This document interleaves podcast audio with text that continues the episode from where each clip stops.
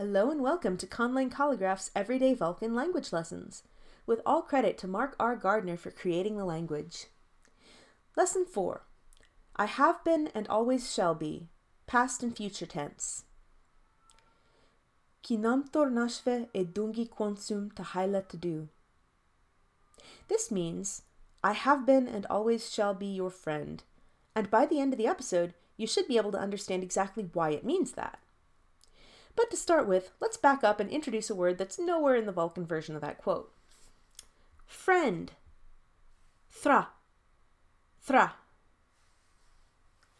This is the pretty general word for friend and not the one used in the quote, and you might actually already know why that is. but either way, we'll definitely get to that. Another word. Always. Quonsum. Quonsum and for a change of pace, a prefix. Of or belonging to. T. T. Spelled T apostrophe, the T prefix basically means the same thing as of or the English apostrophe S. It's usually easiest to think of it as of, though. But how's it used? Let's say you wanted to translate the phrase, your friend, Using the word for friend that we just learned, you would say that thra to do. Thra to do. Basically, it means friend of you. The t prefixed word always follows the noun it's owning, but if you just keep it in your head as of, you shouldn't have a problem putting it in the right place. So now's a great time to remember the little song I introduced at the end of the podcast version of episode 1. If you're following along on YouTube, here it is. Nam tor nashve, nam tor nashve, thra to do, thra to do. Dungi quansum tralar, dungi quansum tralar, nashve tu, nashve tu. By now, the first half of that song should be starting to make sense. Nam tor nashve thra to do. This one is a friend of you. Or, more naturally, I am your friend. Okay, now to actually get to the tenses I promised in the title of the lesson. there are three types of verbs in Vulcan. Tor verbs, like namtor, au verbs, like zeshao, and irregular verbs, which is anything that doesn't end in tor or au. This is important because they handle tenses a little differently. The basic past tense for tor verbs is the word vesht. Vesht namtor means was or were. It's not prefixed, it just sits there in front of the verb. Irregular verbs also take vesht. For au verbs, the u at the end changes to an l. So zeshal, bite, becomes zeshal, bit. You don't use vesht. But what if you want to go even more past than that? What if instead of just was, you want to say have been? This is called the perfect tense, and where in English you use have or has, in Vulcan you use the prefix ki. On tor and irregular verbs, it's prefixed onto the plain form of the verb. Kinamtor, has been or have been. Kinamtor. On au verbs, it's actually prefixed on the basic past form. So, ki zeshal, has bitten, have bitten. Ki zeshal. This is yet another rule I'm constantly forgetting. I don't know how many times I've prefixed ki onto the au form of the verb, and I'm certain I'm being silently judged for it. now, the future tense for all verb types is dungi. Dungi.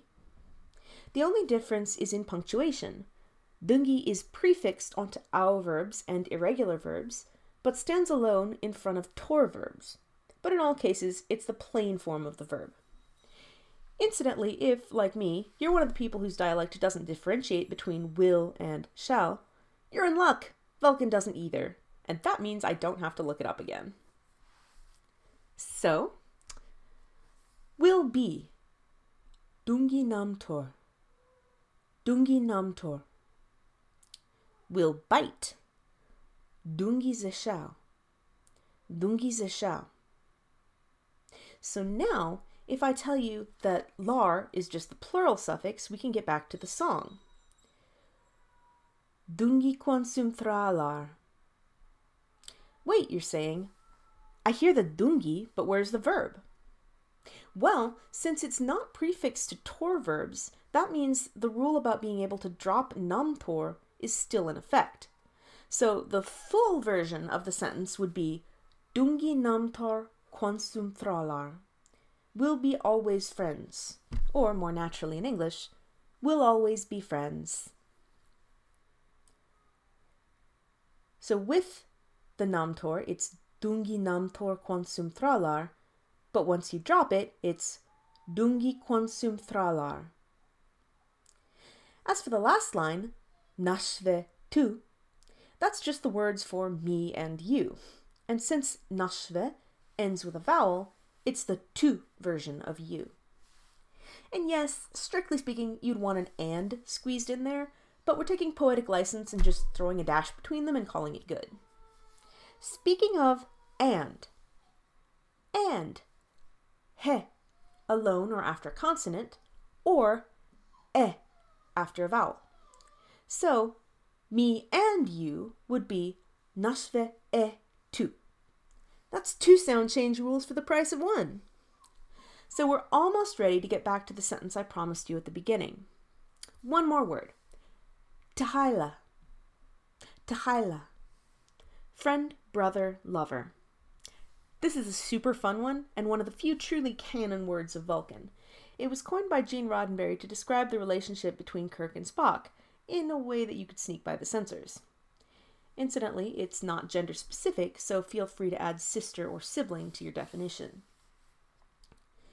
So, finally, Kinam tornashve edungi quonsum tahailad to do.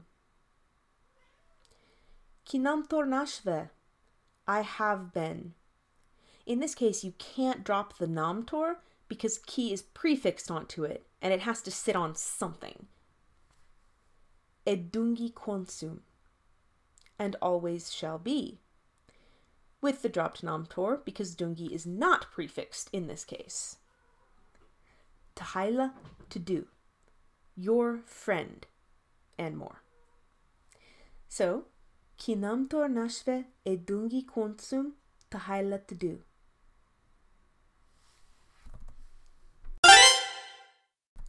And the word of the episode is traffic jam.